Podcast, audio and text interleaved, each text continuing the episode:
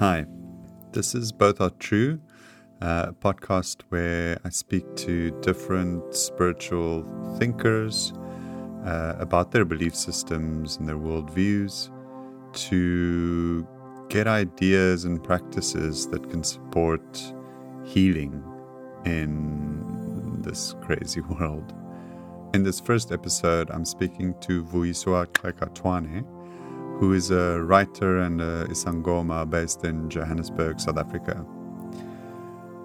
If you haven't listened to part one yet, please do. Um, it's about Vuyiswa and her calling and, yeah, what it was like for her to become an Isangoma. It's a really good background for this part of the conversation, part two uh, where we explore the differences and the similarities between different uh, spiritual paradigms and religions. I tend to draw hard lines between different religions and different ways of thinking spiritually. But in this part of the conversation, Vuyiswa really helps me see that um, there's more similarities um, than I thought, and that a wise way of kind of going about your spiritual practice is to consult different ways of thinking and to um, draw on different kind of knowledge systems uh, to support your own healing and your own journey. Here it is. And my dream for my practice is to work with psychologists and physicians and all sorts of medical professionals because I think the healing healing sciences have a lot in common. Mm. Um, and I, I'm not like a fan of opposing like indigenous knowledge systems and healing methodologies with like modern science. I think yeah, they don't have to be on opposite ends. Yeah, uh, and I think the only thing that modern science has that we don't have is resources. So they can right. test things and they can put things in labs, yeah. and we have to preserve them in memory and in practice. You know, yeah. so a big part of African spirituality is also apprenticeship. Like you have to watch someone do something. Yeah. You can't just read it in a book. Young people like myself are like, can't you just write things down? And it's like, no, you must go sit and your grandmother must tell you. Yeah. You know?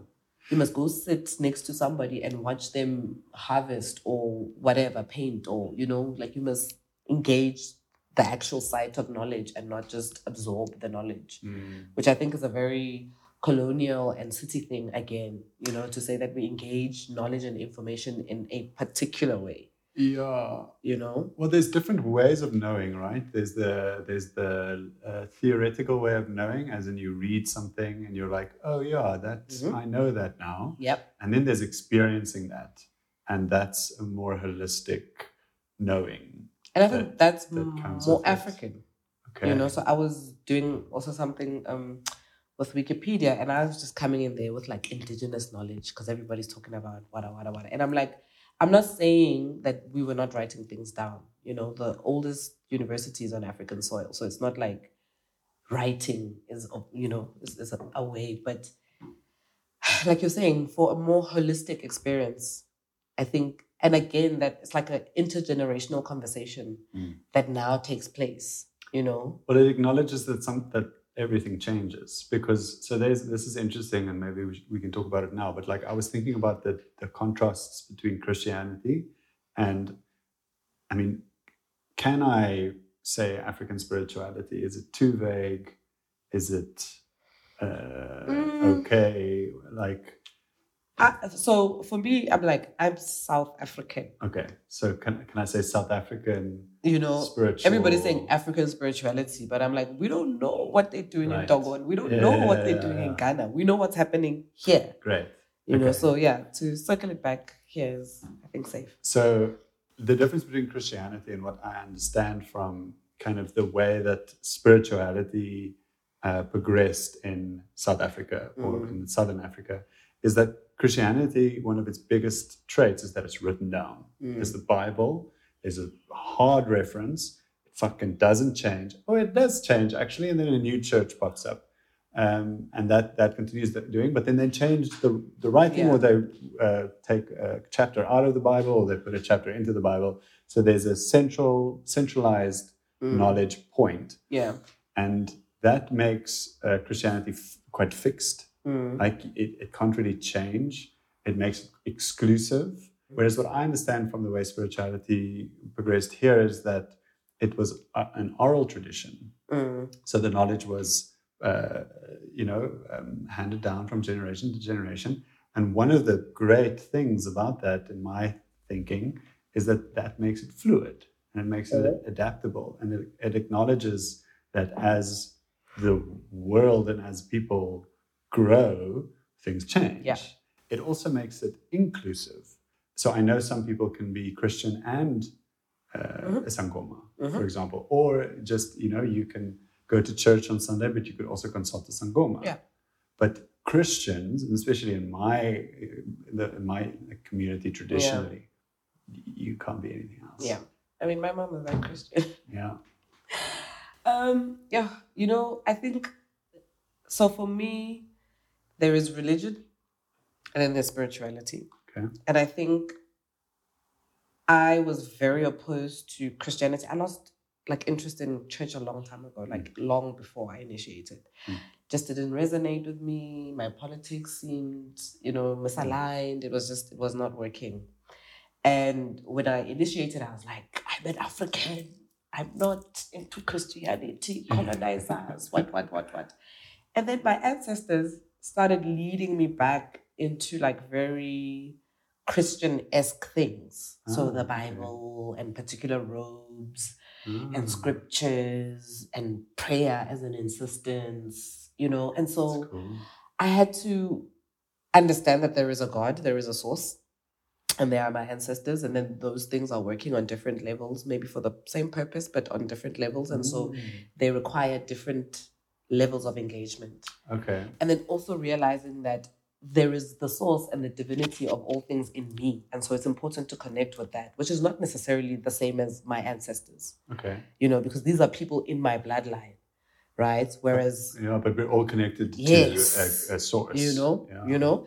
And this is where like some of the the resistance around Christianity kind of to like ease up a little bit because now I needed to read the Bible for guidance. You know, now I needed to to pray, to connect, and to do my work as a healer yeah. you know and so that was very interesting and that's where like the distinction happened for me of like religion is very clear in terms of What's what role it is and what it does and i think also religion again is very capitalistic in its nature so when you speak about um uh, exclusivity that's like a very capitalistic trait of like mm. only for certain people the mm. chosen ones mm. you know mm. whereas ubuntu which I mm. think is an innate guiding principle of African spirituality, at least in South Africa, um, says that there is space for everybody. Mm. You know, there is no one actually that is more valuable than the other. Mm. You know, the sum of the parts is equal. Everybody mm. brings and makes this thing whole. Mm. And so that means everybody is welcome and there is a space and there is a role and there is just you know, an importance and an esteem and a consideration for everybody. Whether mm. you're old, you're young, you're gay, you're white, you're, you know, mm. there is a space for you here. Um, yeah. And so, yeah, I think I would imagine that even in other cultures and spirituality in other places would be the same. Whereas religion is very much just like for those special ones, you know, and for, for the ones that follow the rules. Mm. And, you know, but I mean, the way that I've like been open to scripture, I'm just like, y'all are just doing the same shit the Bible told y'all not to do. yeah, right? It's like the same thing. And it's just crazy. It's just like. You mean how uh, the ideas in the Bible have been uh, manipulated and warped to suit um, certain? Yeah, and, and also just the way that certain people are treated from a Christian perspective, you know, intolerance. You know, he speaks about at the time it was the prostitutes and the lepers. And I was like, if they came here, you guys would be like, if Jesus himself came back, they wouldn't believe it's him. they wouldn't. Uh-huh. You know, because they're so like caught up. And that's what religion does, where you just like in the semantics, but not in the feeling and the sentiment of something. Yeah. You know, like yeah. you know the scripture, but you don't know what the scripture actually means. Yeah. you know. Yeah. Um, you don't connect with it in, yeah. the, in the knowledge way that we've been talking about, the experiential way. You connect yes. with it intellectually, mm-hmm. and that's the other difference that I pick up between the let's I'm going to say warped version of Christianity because I think at some point, and I think Jesus was an incredible. I think he's a pretty cool guy. Person, and as an archetype, is a really great character for us to have as a role model and to reference and to think about. But I think what's become of Christianity yeah. is a warped version of what he was preaching. So Christianity, in, in my understanding and my experience when I was young, again the warped version, is quite separate from life. Mm. You've got your job, you've got your family, and job is kind of first, right? The marketplace kind of comes first.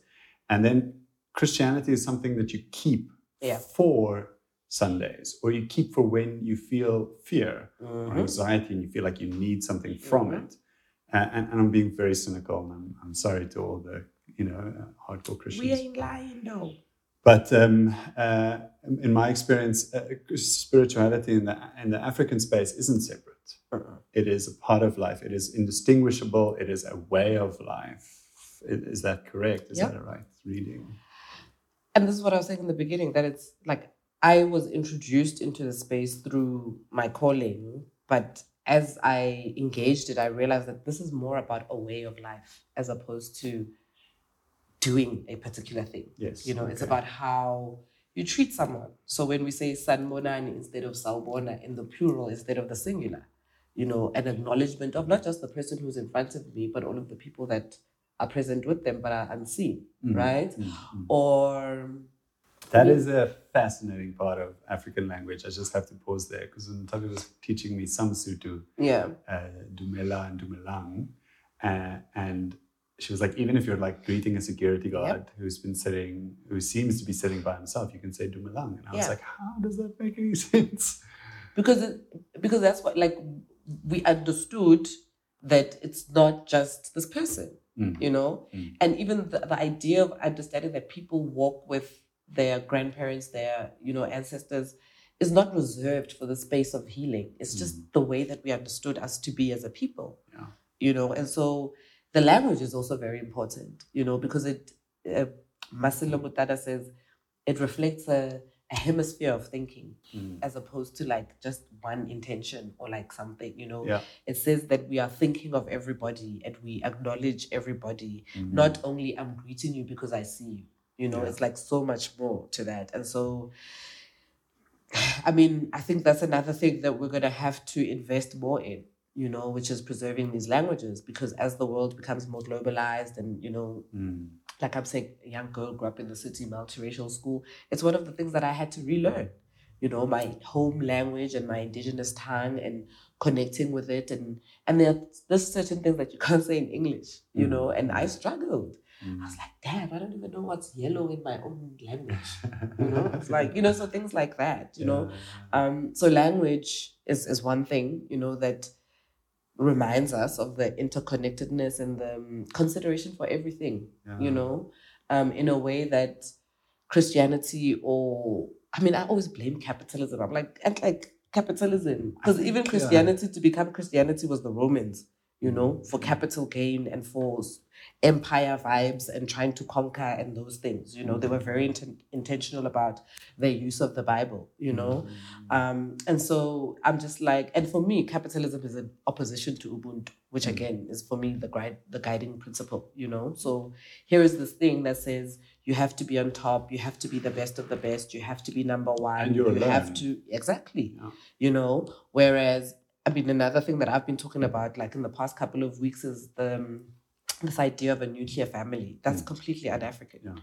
You know, yeah. yeah, Western kind of framework, I guess, of relating says parents and children in one home and then parents somewhere else.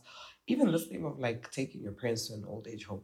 It's like, you know, like how? Yeah. Um, whereas in our community or, you know, the way that things had been done is that in your home there would be the parents, a grandparent, and whoever else yeah. you know like your cousin was your sister if you know whatever you know and i was saying that i can see how and I, I see this and i know this because watching my dad as a grandparent is so redemptive for i suppose the childhood trauma you know mm-hmm. that like there's something that is fixed and is healed and is softened when I see him relating as a grandfather as opposed to our relationship as daughter and you know. Fuck, wait, that is so interesting. So you're saying that you feel like a part of your childhood trauma is healing mm-hmm. because you're witnessing your dad with my son, your son. You know, wow.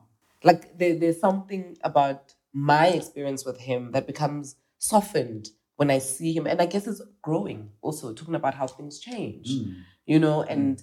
I would imagine that that was part of the intention to be able to see your parents parent in a way that they didn't parent you. Mm. you know and also for you as a parent to get this relief as well to not have to be the only person to parent. Yeah. You know? Yeah um yeah because you can now just thinking about it from like a practical point of view you can now make money you can make more money you can support the family in a better way. You can support your dad maybe in a way that he supported you when you were young. You know? Mm-hmm. so and I always say that the intelligence that our ancestors had is something that we are still catching up to. Mm. You know, we think that things were just like that, but there's a reason why they were like that. Mm. You know, so yeah, the the family setup is one great example of that, of how it's almost the way that we live is in opposition to what was intended. You know, mm. and even as Isangoma working in the city, like when I see the kind of issues that people come to me with, a lot of them are like, mm, urban problems, you know, like again, like uh, things around money, things around relationships, things around um, trauma, mm. which also as a sangoma, I'm not sure, um, and I'm sure they are sangoma that like that's their forte and they work in that space. But I'm I'm not a psychologist, mm. you know, and I'm mm. sure a long time ago Izangoma did play that role, but the yeah, the challenges weren't the same. Yeah. You know, like trauma the, was different. Our way of mm-hmm. thinking about mental health was different. You know? Yeah. Um, where like yeah, so depression, for instance, you know, I think the the kind of world that we live in encourages depression. Yeah. You know, like states of capitalism encourages yeah. depression. You know, as opposed to if someone was depressed 400 years ago, they could maybe uh, attribute it to like a spiritual malady you know like mm. maybe this is the the generational trauma that we were talking about earlier on mm. and not necessarily the result of the the What's environment today, that you're yeah. living in you know mm. so the solutions are not the same because the problems are different mm. um, even though the illnesses may be present in the same way you know and mm. so again this is also why i want to be more informed in my practice to have psychologists so that if somebody does come into my practice who does not have a spiritual issue but really has a mental health problem, mm. they can be recommended. Yeah. You know, and same that side. If there's somebody who actually this is not like psychiatric but actually spiritual, spiritual, then they can be recommended. Yeah. You know, um, but we're at a place now where it's quite oppositional. But well, you were just saying you've got a client who's a psychologist. Oh yes, so yeah. It, it seems like. Uh, some people are. I mean, is she yeah. is she uh, black mm-hmm. African? Um, She's black, um, and I think the nice thing was that her students obviously are from all walks of life, you know. Mm-hmm. And as a lecturer, she maybe has a particular understanding, but I think it's also important and great that she can share that with her students as well. You yeah. know, um, I think. Well, I think the ideal world would be that we've got different way, ways of healing uh, for different scenarios and for different people and that these fields engage yeah. and interact and collaborate. Cool. I hope there was something in there for you. In the next uh, part of the conversation, part three, Vuyiswa and I speak about how the Isangoma community responded to things like um, HIV in South Africa and more recently COVID 19 um, and then we speak about a whole bunch of stuff. We speak about uh, the placebo effect, uh, capitalism, and really interestingly, uh, social media and how Sangomas today, especially young Sangomas in South Africa, are using the social media kind of platforms uh, to support their practices and kind of, yeah, the ethics involved there. Um, I hope you listen to it. Until then.